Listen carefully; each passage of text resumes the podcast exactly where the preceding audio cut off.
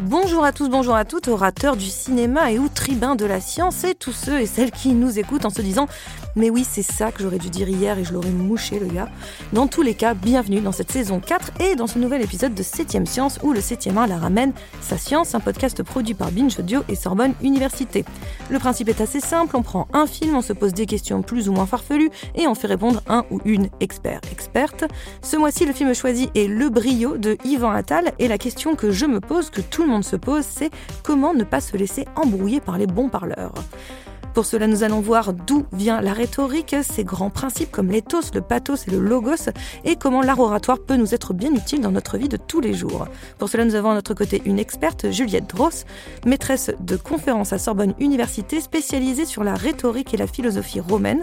Et vous avez été également, si je ne me trompe pas, responsable du concours d'art oratoire de Sorbonne Université, Fleur d'éloquence. C'est bien ça? C'est exact. Bonjour Juliette. Bonjour.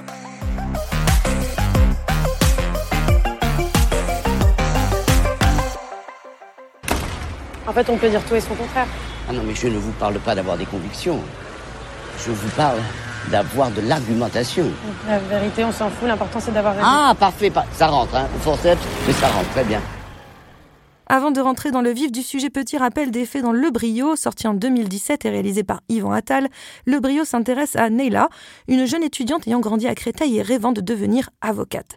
Inscrite à la grande université parisienne d'Assas, elle se confronte dès le premier jour à Pierre Mazard, professeur connu pour ses provocations et ses dérapages. Pour se racheter une conduite, ce dernier accepte de préparer Neila à un prestigieux concours d'éloquence. Devant dépasser les préjugés qu'ils ont mutuellement l'un pour l'autre, les deux personnages joués par Camélia Jordana et Daniel Auteuil nous entraînent sur le terrain fun et rusé de la rhétorique. Vous avez vu le film, Juliette? Oui, je l'ai vu, oui, oui, je l'ai vu euh, lorsqu'il est sorti, parce qu'à l'époque, je m'occupais justement du concours d'éloquence et je crois que nous avions été invités, euh, les organisateurs, à la première du film, donc je l'ai vu, puis je l'ai revu euh, assez récemment. Et qu'est-ce que vous en pensez déjà en tant que spectatrice avant de... Oh, bah, c'est un film que j'ai trouvé, que j'ai beaucoup aimé en tant que spectatrice, non pas en tant qu'experte cinéphile, disons, mais en tant que spe- spectatrice, je l'ai trouvé très plaisant, très, très, très bien fait.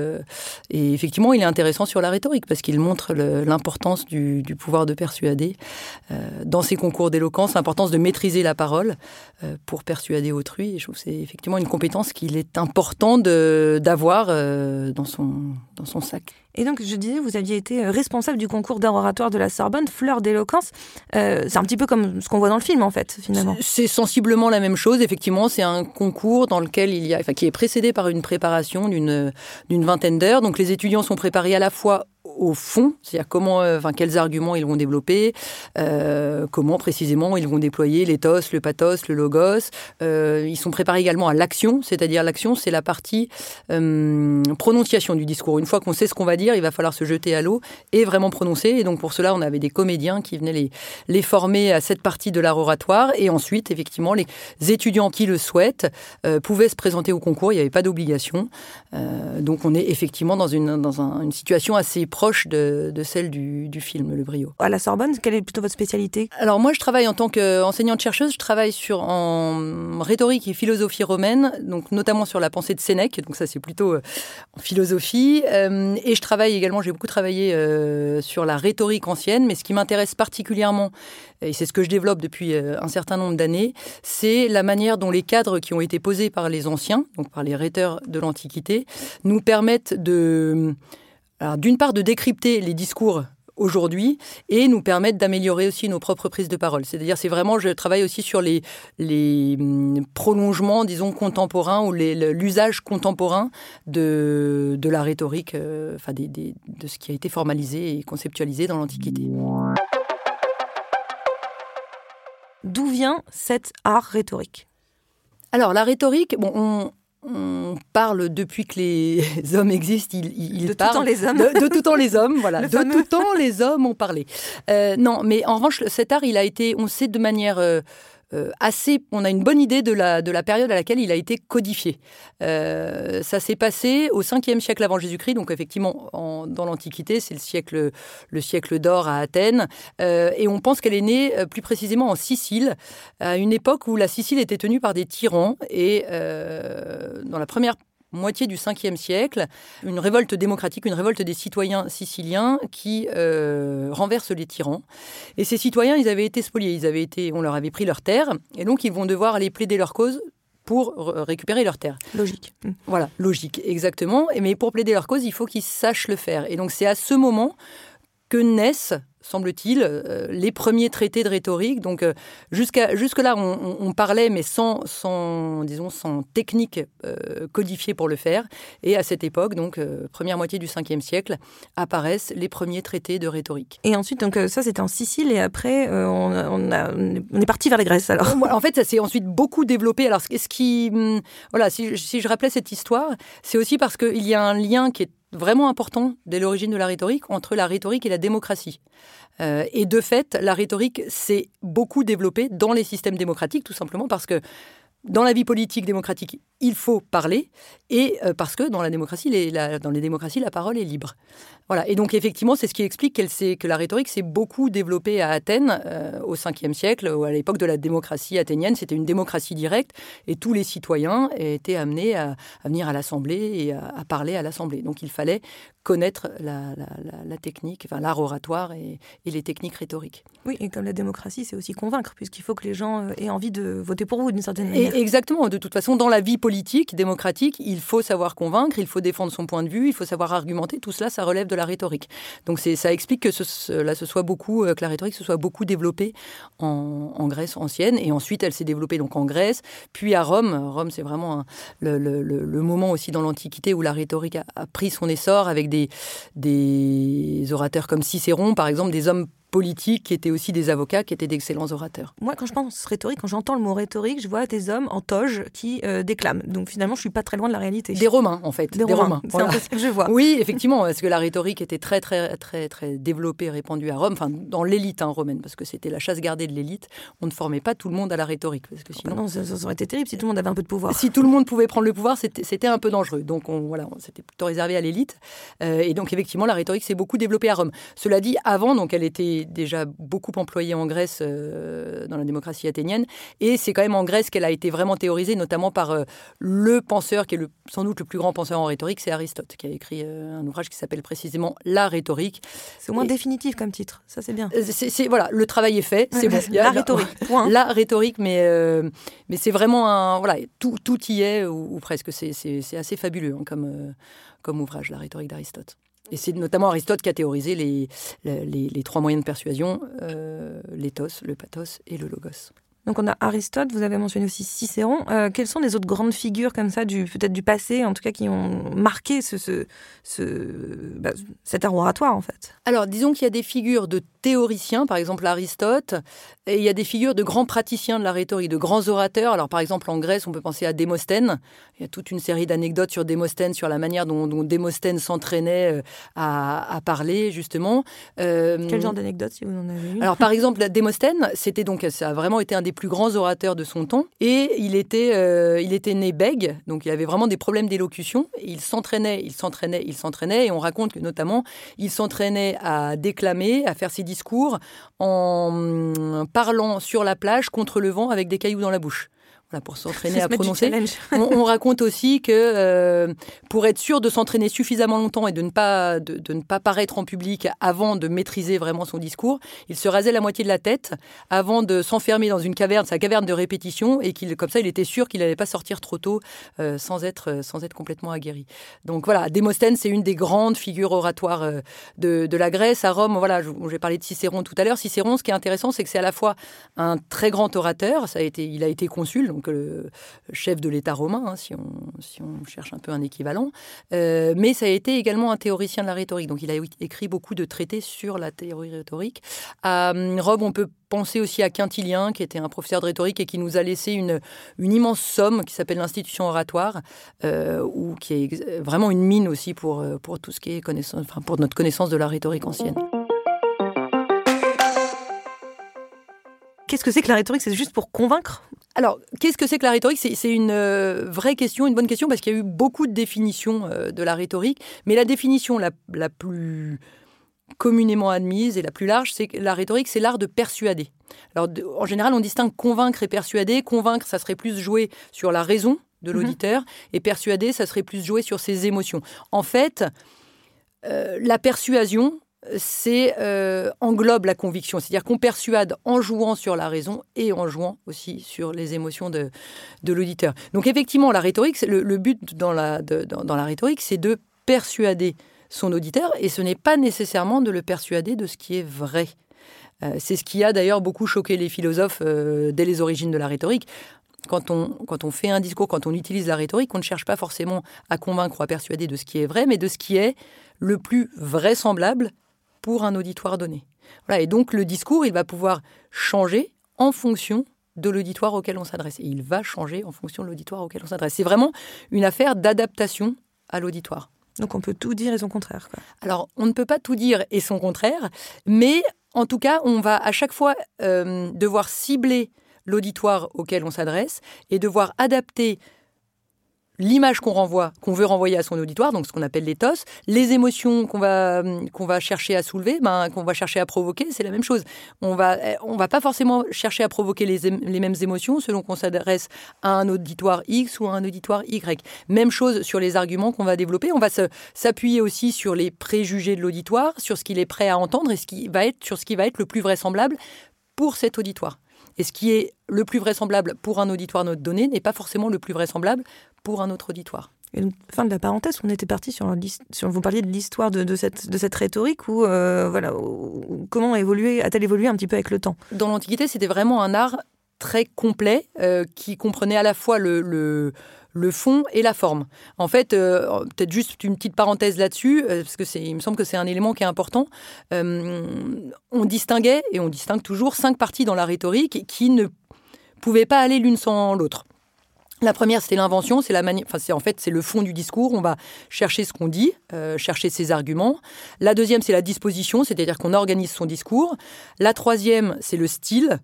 Euh, c'est-à-dire, c'est le, ça, ce sont les mots que l'on va choisir, le rythme que l'on va choisir, les modalités, les intonations, etc. La quatrième, c'était alors surtout dans l'Antiquité, c'était la mémoire, c'était l'art de se remémorer son discours, parce qu'évidemment, on n'avait pas les mêmes supports qu'aujourd'hui. Donc c'est vrai. Il n'y avait pas de prompteur dans l'Antiquité. Voilà, il n'y avait pas de prompteur, il n'y avait pas de tablette, il n'y avait pas de, de, papier, voilà. Donc c'était mieux de se remémorer son discours. Et la cinquième partie, qui est très importante aussi, mais qui va avec les autres, c'est ce qu'on appelle l'action, c'est-à-dire euh, la manière dont on va vraiment prononcer son discours. La performance oratoire qui comprend la voix, euh, le regard, la gestuelle. Voilà. Donc c'était un art qui était très global et très complet. Euh, dans l'histoire, donc et dans l'Antiquité, la rhétorique c'était vraiment le fondement de l'éducation. Euh, mais dans l'histoire, cette rhétorique, elle a perdu un peu sa globalité, notamment au XVIe siècle, et elle est devenue, elle a été un peu restreinte à un art de parler joliment. Euh, essentiellement au style.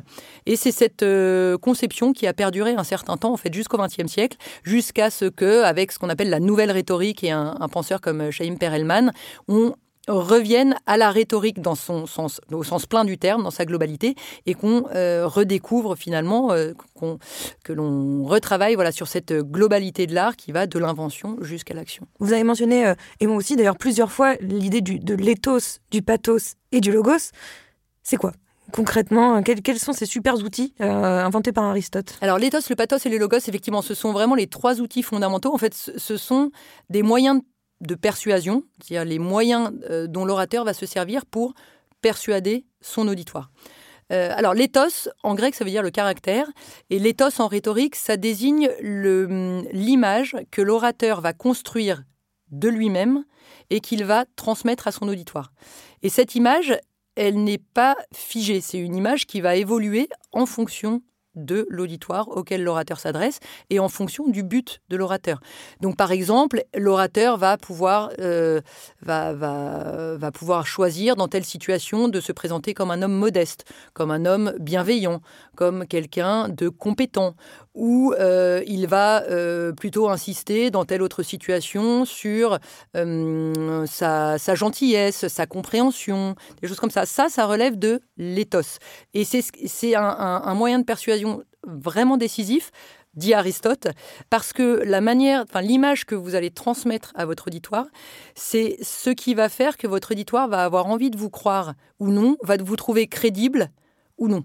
Donc en fait, c'est ce qui fait finalement que l'auditoire va vous écouter euh, et va avoir envie de vous croire. Et donc cet éthos, si finalement ce pacte il n'est pas bien scellé avec l'auditoire, bah même si la suite du discours est bonne, même si le reste du discours est bon, finalement, il risque de ne pas être très persuasif.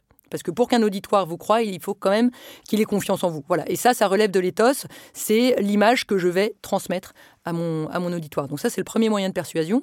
Le deuxième moyen de persuasion, c'est le pathos. Ce sont les émotions que l'orateur va chercher à provoquer chez son auditoire. Et là encore, les émotions qu'il va chercher à provoquer ne seront pas les mêmes selon la situation euh, dans laquelle il parle, selon l'auditoire auquel il s'adresse. Donc il va déterminer en amont s'il veut par exemple soulever la colère de son auditoire, s'il veut euh, plutôt essayer de calmer son auditoire, s'il veut le rassurer, s'il veut lui faire peur, etc. Ça, c'est le pathos et l'orateur, encore une fois, n'improvise pas ces émotions. C'est-à-dire qu'il détermine en amont quelles sont les émotions qui seront les plus efficaces pour persuader l'auditoire auquel il s'adresse. Et c'est pour ça qu'il doit cibler aussi son auditoire. quel auditoire il a, euh, Voilà, quel auditoire il a en face de lui. Et le troisième moyen de persuasion, c'est le logos, qui en grec signifie à la fois la raison et le discours. Et le, logos, disons que c'est la partie la plus rationnelle du discours, c'est l'argumentation euh, objective. Et donc en fait, ces trois moyens de persuasion, ils correspondent aux trois pôle qu'on a dans toute situation d'énonciation, l'orateur, l'auditeur et le discours. À l'orateur correspond l'éthos. C'est l'image qu'il va transmettre à son auditoire, qu'il va construire pour son auditoire. À l'auditeur correspond le pathos. Le pathos, ce sont les émotions que l'auditeur va être amené à ressentir. Et au discours correspond le logos. On a toujours ces trois pôles, ces trois sommets du triangle dans, une, dans un discours. ce qui est intéressant, c'est qu'on voit vraiment qu'il n'y a il n'y a pas de place au hasard du tout dans cet art de la rhétorique, parce que même le, public, faut le connaître. Il y a quand même presque un travail d'enquête à faire avant sur à qui on s'adresse. Oui, exactement. Il faut connaître le public auquel on s'adresse. Et quand le public est nombreux, on ne peut pas avoir. Enfin, c'est très rare d'avoir un public qui est complètement homogène. Donc, il faut aussi euh, savoir quel public on. Enfin, quelle est la, quelles sont les personnes dans le public que l'on veut majoritairement persuader. Voilà, ça sera difficile, dans un, quand on a un public hétérogène, ça sera difficile de persuader tout le monde, mais donc il faut que l'orateur détermine en amont euh, son public cible en fait l'éthos, le pathos et le logos est, évoqué dans le film. C'est même la première chose dont va parler euh, euh, le personnage de Pierre Mazard euh, au personnage de Naïla. mais il évoque aussi un autre penseur, un autre penseur de, la rhétorique qui est Schopenhauer, qui donc a écrit un livre qui s'appelle L'art d'avoir toujours raison, ce qui me plaît beaucoup comme titre, hein, personnellement. Je, me reconnais beaucoup dans ce titre. Alors oui, effectivement, dans le film, il est beaucoup question de Schopenhauer et de l'art d'avoir toujours raison. c'est un, un, ouvrage qui est intéressant, qui a un titre assez provocateur en fait, parce que c'est justement l'art d'avoir toujours raison, c'est l'art de, finalement toujours euh, s'imposer face à, face à l'interlocuteur. Et je, je ne sais pas si finalement c'est si représentatif que ça de, la rhétorique. La, rhétorique, l'idée, c'est d'essayer de persuader son auditoire, mais c'est aussi le, principe même, c'est d'accepter la contradiction et d'accepter le, débat. Donc d'accepter typiquement de ne pas forcément avoir toujours raison. et je trouve que c'est également un élément qui est important, c'est savoir argumenter, savoir persuader autrui, mais savoir aussi, quand on apprend la rhétorique, on apprend aussi à hum, comprendre comment cela fonctionne et comment l'autre nous persuade ou cherche à nous persuader, quels arguments il utilise. Et, donc finalement, ça nous donne tout un attirail euh, théorique qui nous permet aussi de décrypter les discours de l'autre euh, pour les réfuter. Et c'est de ce point de vue-là un outil pédagogique qui est, vraiment important. Alors sans forcément revenir dans les détails de Schopenhauer, oui, la rhétorique, elle offre toute une série d'outils euh, qui sont nécessaires pour, euh, pour persuader. Alors si je m'intéresse plutôt aux logos, c'est-à-dire aux arguments classiques, oui, vous avez toute une série d'arguments. On se dit toujours que les orateurs ou les avocats, par exemple, qui sont de, des professionnels de la rhétorique euh, sont très forts pour trouver leurs arguments. C'est vrai, mais la rhétorique, il faut bien voir que elle codifie tout cela et qu'elle donne des outils presque tout faits dans lesquels on peut aller chercher ces arguments. Alors dans l'Antiquité, c'était quelque chose qu'on appelait la topique, qui vient de topos, en fait, le lieu commun. Euh, c'était en fait les lieux dans l'Antiquité, ça désignait des sortes de, tiroirs, de boîtes à arguments. Euh, tout faire en fait, dans lesquels l'orateur allait aller chercher les arguments dont il avait besoin. Donc on apprenait dans les écoles ces arguments, ces différents lieux, les arguments qu'il y avait dedans, et lorsque l'orateur devait faire un discours, il allait aller piocher dans ses tiroirs. Donc c'était vraiment des boîtes à outils. L'ultime stratagème, l'insulte. Lorsque l'on se rend compte que l'adversaire nous est supérieur et nous ôte toute raison, il faut alors devenir personnel en l'attaquant grossièrement, en l'insultant. On y va. Mais ça veut dire que. Oui, ça veut dire que. Allez-y. Vous êtes sûr? Attaquez-moi, attaquez-moi personnellement. T'as un gros nez. J'en peux plus, tu me parles à ça de la gueule, on dirait que t'as un renard crevé derrière les amygdales. Tes cours, tes petits polycopiés et tes crayons halal. C'est pas dans la bouche que tu vas te les mettre. Bon, ça va.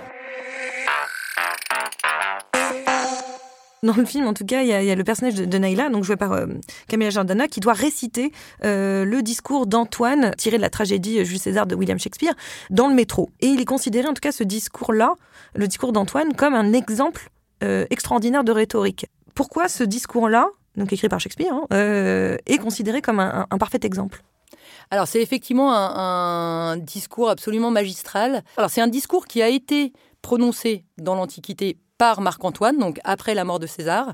Effectivement, César est assassiné en 44 euh, avant Jésus-Christ par une conjuration qui est menée par Brutus, son fils adoptif. Et euh, c'est le tout coco et fili. hein. Et Brutus va expliquer au peuple son geste. Bon. Et Marc-Antoine, qui était le, bras droit de César, va ensuite venir faire euh, l'éloge funèbre de César. Et à travers cet éloge funèbre, il retourne complètement le peuple qui était favorable aux conjurés contre les conjurés. Donc c'est un discours qui a vraiment eu une, importance majeure dans l'histoire de Rome, qui a, a, d'une certaine manière, un peu scellé le, destin de Rome. C'est peut-être un peu excessif de dire ça, mais en tout cas, c'est vraiment un discours important. Mais on ne l'a plus, ce discours. On sait qu'il a été prononcé par Antoine, mais on ne l'a plus. Et ce que fait Shakespeare au XVIe siècle, à toute fin du XVIe siècle, alors on est dans un contexte politique un peu troublé en Angleterre, parce que la reine Élisabeth Ier d'Angleterre euh, est, âgée, on ne sait pas qui euh, va prendre euh, sa, enfin, qui Sa va- succession, qui va ouais. lui succéder, et donc on craint un peu une, euh, des, des troubles civils pour, pour, pour sa succession. Et donc c'est dans ce contexte que Shakespeare écrit sa pièce Jules César. Euh, et il va donc réinventer ce discours de Marc-Antoine. Et donc avant ce discours, on voit donc Brutus qui arrive, qui s'adresse au, aux plébéiens, à la- au peuple romain, en expliquant que il a tué César, qu'il aimait César, mais que s'il a tué César, c'est parce que César était ambitieux. Et que donc il a tué César pour euh, sauver la République romaine. Sur ce, Marc-Antoine arrive en portant en plus le cadavre de César, donc ce qui choque évidemment le peuple. Et dans un premier temps, le peuple ne veut pas l'écouter. Parce que le peuple acclame Brutus. Ça commence par Vive Brutus, vive Brutus. Voilà, Brutus est le, nou- le- le- le- le nouveau héros. Euh, Brutus dit Laissez parler Marc-Antoine, il vient euh, pour faire l'éloge funèbre de César, donc laissez-le parler. Donc Antoine arrive, parle, effectivement, fait un discours, et au terme de ce discours, qui dure une dizaine de minutes, il parvient à retourner complètement le peuple contre les conjurés. Et après ce discours, les conjurés qui avaient été acclamés vont être obligés de fuir et finalement vont euh, être rattrapés et vont, se, vont, vont mourir. Voilà. Donc, et c'est ensuite. des méthodes un peu radicales à l'époque. voilà, mais non, mais hist- historiquement, euh, c'est euh, ça vraiment. je- voilà, après après cette ce- cette, Cet épisode, ouais. cet épisode, disons que voilà, on est passé progressivement à l'empire. Enfin, il y a eu une guerre civile entre Antoine et Octave, et ensuite euh, c'est le début de l'empire. Donc c'est vraiment la fin de la République. Et donc ce discours, il est magistral parce que Antoine, là on voit bien justement l'importance des trois moyens de persuasion dans ce discours. Alors dans le film, euh, juste une petite pour en revenir au film, on le voit, on voit effectivement. euh, euh, c'est Neila, donc le, personnage qui doit déclamer ce discours. L'idée, c'est de l'entraîner euh, à l'action dont, dont- dont on parlait tout à l'heure, c'est-à-dire à la partie prononciation du discours. Et euh, ce que lui dit Pierre Mazard, c'est euh, voilà, il faut que ta, ta voix porte et que tu t'adresses à un public et que tu, tu- finalement que tu arrives à, attirer, à, à capter l'attention de ce de public prendre l'espace. voilà, de, occuper voilà. l'espace. Donc c'est vraiment un entraînement à l'action. Mais sur le fond, ce discours, il est extrêmement intéressant aussi. Alors là, on voit juste les, les, les premières phrases de ce discours. Mais Antoine, il arrive dans une situation assez compliquée pour lui, puisque le, la le- son auditoire vient d'acclamer Brutus et que Brutus est son ennemi politique. Donc précisément, c'est très intéressant sur l'éthos, parce que là, il va devoir, travailler son image pour se rendre acceptable, pour tout simplement que, son auditoire accepte de l'écouter, ce qui n'est pas du tout gagné. Et donc, il... euh, il commence à se présenter comme un homme très humble, très modeste, qui rend grâce à Brutus, et il commence en disant Moi, je ne viens pas du tout pour louer César, je viens simplement pour lui rendre les honneurs funèbres.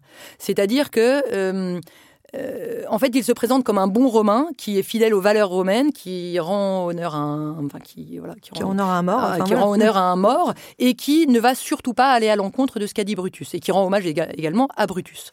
Voilà. Donc, là, il travaille vraiment son éthos pour que l'auditoire l'écoute. Parce que s'il ne passait pas par cette phase-là, il ne serait pas écouté. Voilà, donc euh, cette, cette, première partie du discours, elle est, elle est extrêmement importante pour ça. Et ensuite, qu'est-ce qu'il va faire?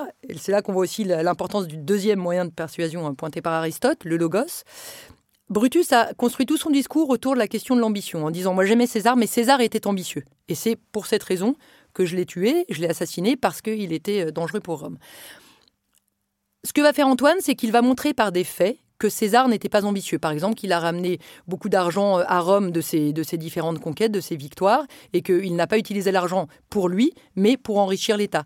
Euh, il va montrer voilà un, certain nombre de, de, de, de choses. La générosité de César. la générosité il était au service de son peuple. En fait. Voilà, exactement, pour montrer qu'il n'était pas ambitieux. Et ce qu'il fait, et qui est donc, euh, donc il développe un certain nombre d'arguments, et ce qui est très intéressant, intelligent de sa part, c'est qu'au lieu de livrer la conclusion, donc vous voyez bien que César n'était pas ambitieux, à chaque fois, il laisse la question en suspens. Il dit euh, Est-ce ainsi que César a paru ambitieux?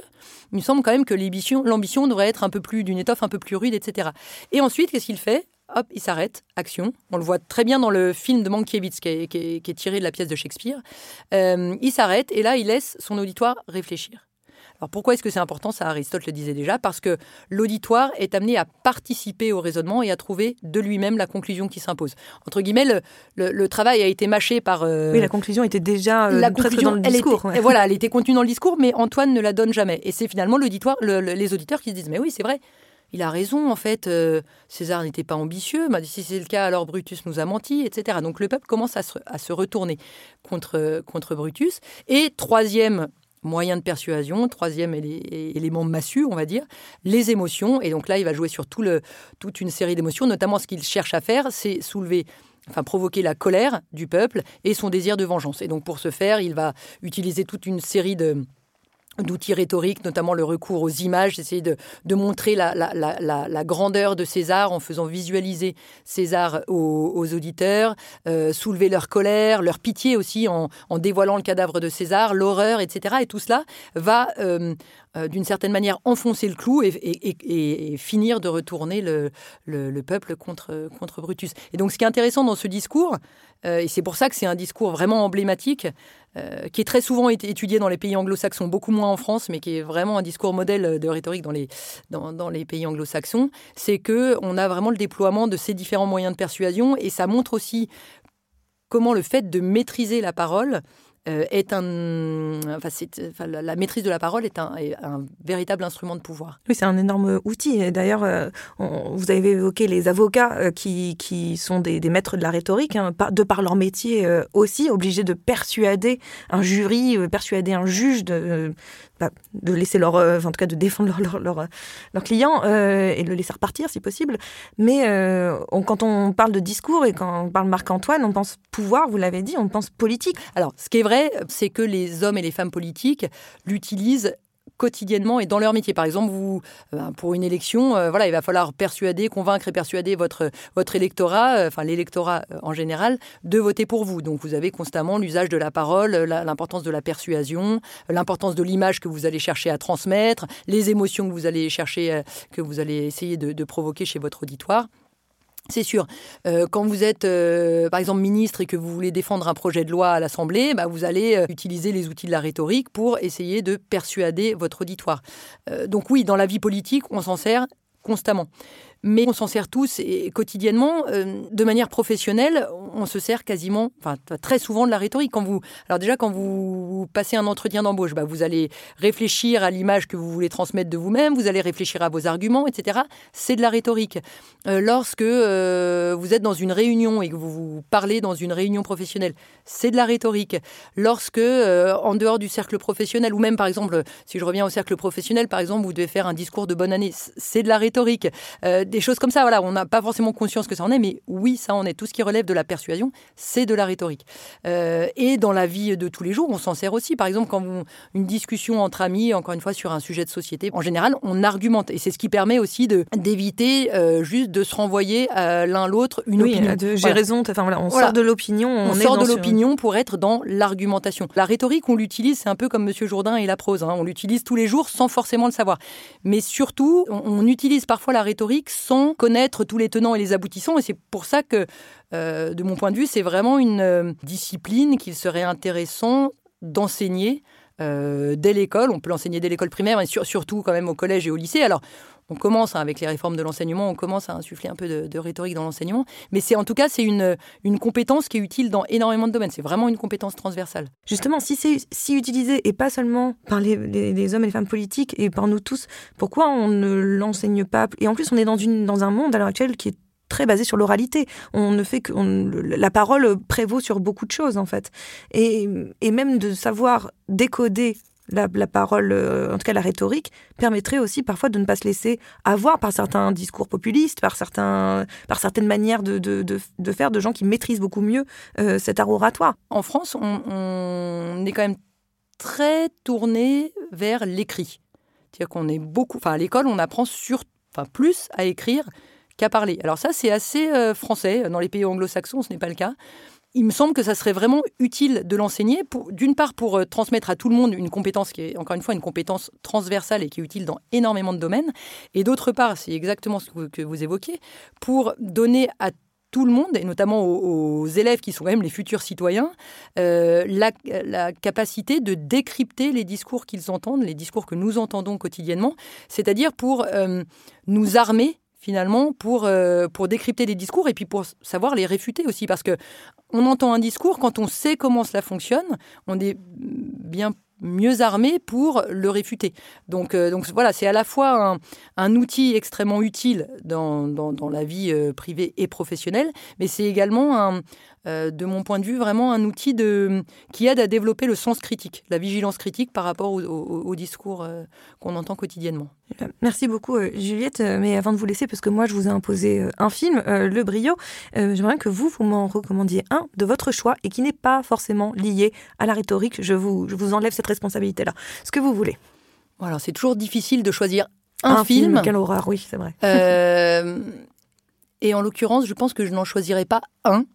Voilà, l'esprit de contradiction, par ah, contre. Ah, exact, l'esprit de contradiction. Euh, non, mais je pense dans les films, euh, euh, vraiment dans les films que, que j'aime beaucoup et que je recommanderais, ce sont les films de Toledo, enfin, du duo Toledano-Nakash. et notamment, alors j'aurais du mal à, à, hiérarchiser, mais je trouve que c'est des films d'un humanisme vraiment vraiment touchant et mm, vraiment voilà des films magnifiques et je pense notamment alors de, nos jours heureux jusqu'à hors norme hein, voilà je mettrais peut-être hors norme encore au-dessus des, autres mais euh, mais je trouve que toute leur filmographie est, est mm, est, magnifique. Et puis, euh, je peux penser aussi à, En thérapie, hein, qui est dans la, dans la même veine. Vraiment, ce sont, sont des comédies sur des sujets difficiles, euh, mais qui ne sont voilà qui sont je trouve qui trouvent toujours le ton juste et qui sont vraiment d'un humanisme euh, euh, très fort.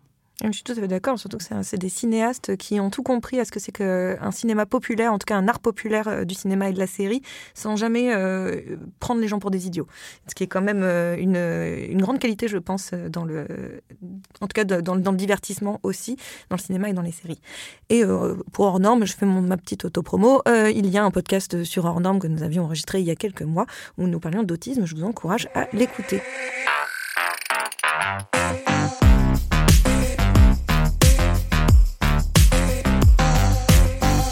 Merci Juliette Dross d'être venue nous donner des nouvelles de l'art oratoire. Septième chance c'est fini pour aujourd'hui, mais on se retrouve le mois prochain pour un nouvel épisode de ce podcast produit par Binge Audio et Sorbonne Université. En attendant, vous êtes parés pour briller dans les dîners.